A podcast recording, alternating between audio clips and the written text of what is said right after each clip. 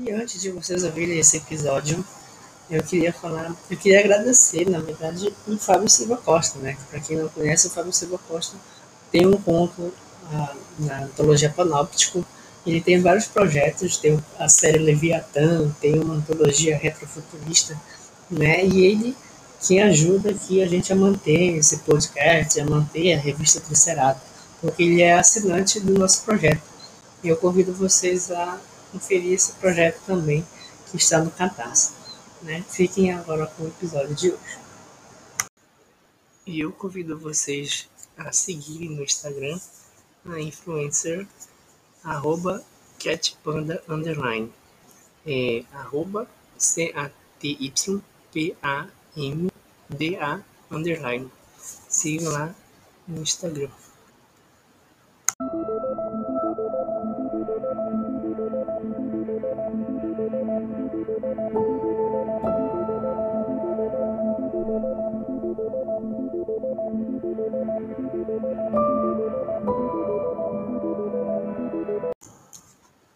Fiquem agora com a entrevista do autor Enzo Macedo, que foi selecionado para a antologia Cyberologia. A minha relação com a literatura vem desde a infância por causa do incentivo dos meus pais. Os gibis que eles compravam evoluíram para livros. Quando eu lia, geralmente eu tentava escrever alguma coisa depois, no papel e caneta mesmo. Mas foi só depois de 2020 pra cá que eu pensei em levar isso a sério. Comecei a pesquisar, eu comecei a pesquisar em sites na internet, em canais no YouTube, para até ter um pouco mais de conhecimento sobre desenvolver personagem, cenário, essas coisas que fazem parte do campo de escrita. Por isso, acho que a minha relação com a escrita se baseia em aprendizado mesmo, porque é uma coisa nova e afins. É um monte. Meus gostos para leitura são muito variados e eu não consigo pensar em todos de uma vez. De cabeça eu posso pensar em autores clássicos de ficção, científica, como George Orwell ou Wade Bradbury, porque o material deles me ajudou muito na adquirir esse conto. Em questão do incentivo à leitura, tem o John Green, é, o C.S. Lewis e etc. Eles me incentivaram a gostar mais de leitura. Os que me influenciam no meu desejo para escrita são autores nacionais, que também são muitos. Dá para citar os, os precursores do Sertão Punk, que são G.G. Dines, Alan de e Alex Silva, porque eles me mostraram uma ficção espe especulativa nordestina, o que me deu mais gosto para escrever sobre a minha terra, onde eu vivi. Tem também a Luísa Geisler e Fernanda Nia e mais outros que me ajudaram a sair da bolha de livro, da, de livro gringo e saber mais sobre, uma, sobre o meu país, sobre histórias que se passam neles. E, tipo, já que eu tô mencionando esses autores todos, eu queria prestar agradecimento a eles. Obrigado. Depende muito. Tem vezes que eu tento fazer o mais organizado possível, mas no caso desse conto eu só escrevi o que veio na cabeça e na hora de, na hora de fazer o planejamento. E aí eu fui filtrando as melhores ideias quando chegou a hora de fazer o primeiro rascunho. Quando terminei a primeira versão, descansei o texto por umas semanas e fui mudando as partes necessárias, por aí vai. Eu mandei para alguns parentes e amigos para ter opiniões quando eu tive um bom feedback, eu fiz minha última revisão e tomei coragem de experimentar o concurso. Essa é a primeira antologia que eu publico um conto e eu fiquei muito surpreso quando eu soube que vocês aceitaram. Ao mesmo tempo porque eu fiquei muito feliz por ter começado minha experiência no mercado editorial com esse conto.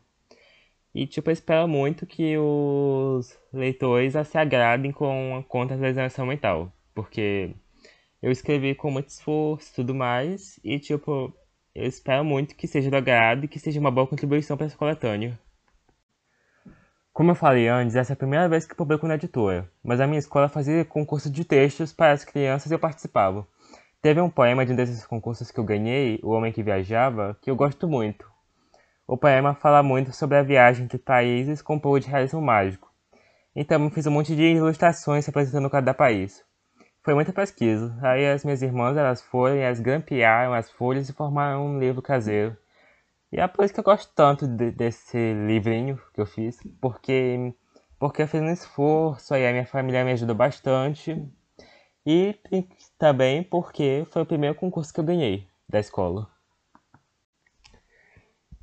Em geral, as, as redes sociais são meus principais meios de comunicação. A maior dificuldade eu acho que fica na procura para engajamento. Porque acima de tudo eu não tenho certeza que meus seguidores vão realmente apoiar meu trabalho.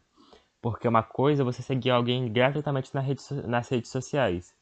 Outra coisa é você gastar o seu tempo e dinheiro para apoiar o trabalho de alguém, seja na leitura de um conto ou, ou até mesmo para, eu não sei, a, a, a, se ouvir essa entrevista. Já é, assim, é mais ou menos assim que eu penso. Eu acho que é isso.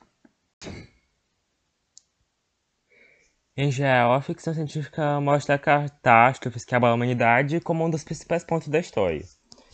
Eu quis fazer uma coisa diferente. Eu mantenho as relações dos personagens como ponto, como ponto, como ponto principal.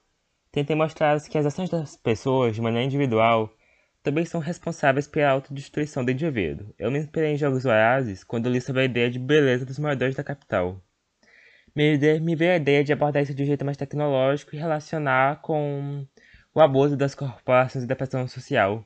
Assim, surgiram os pontos básicos do elemento punk no conto.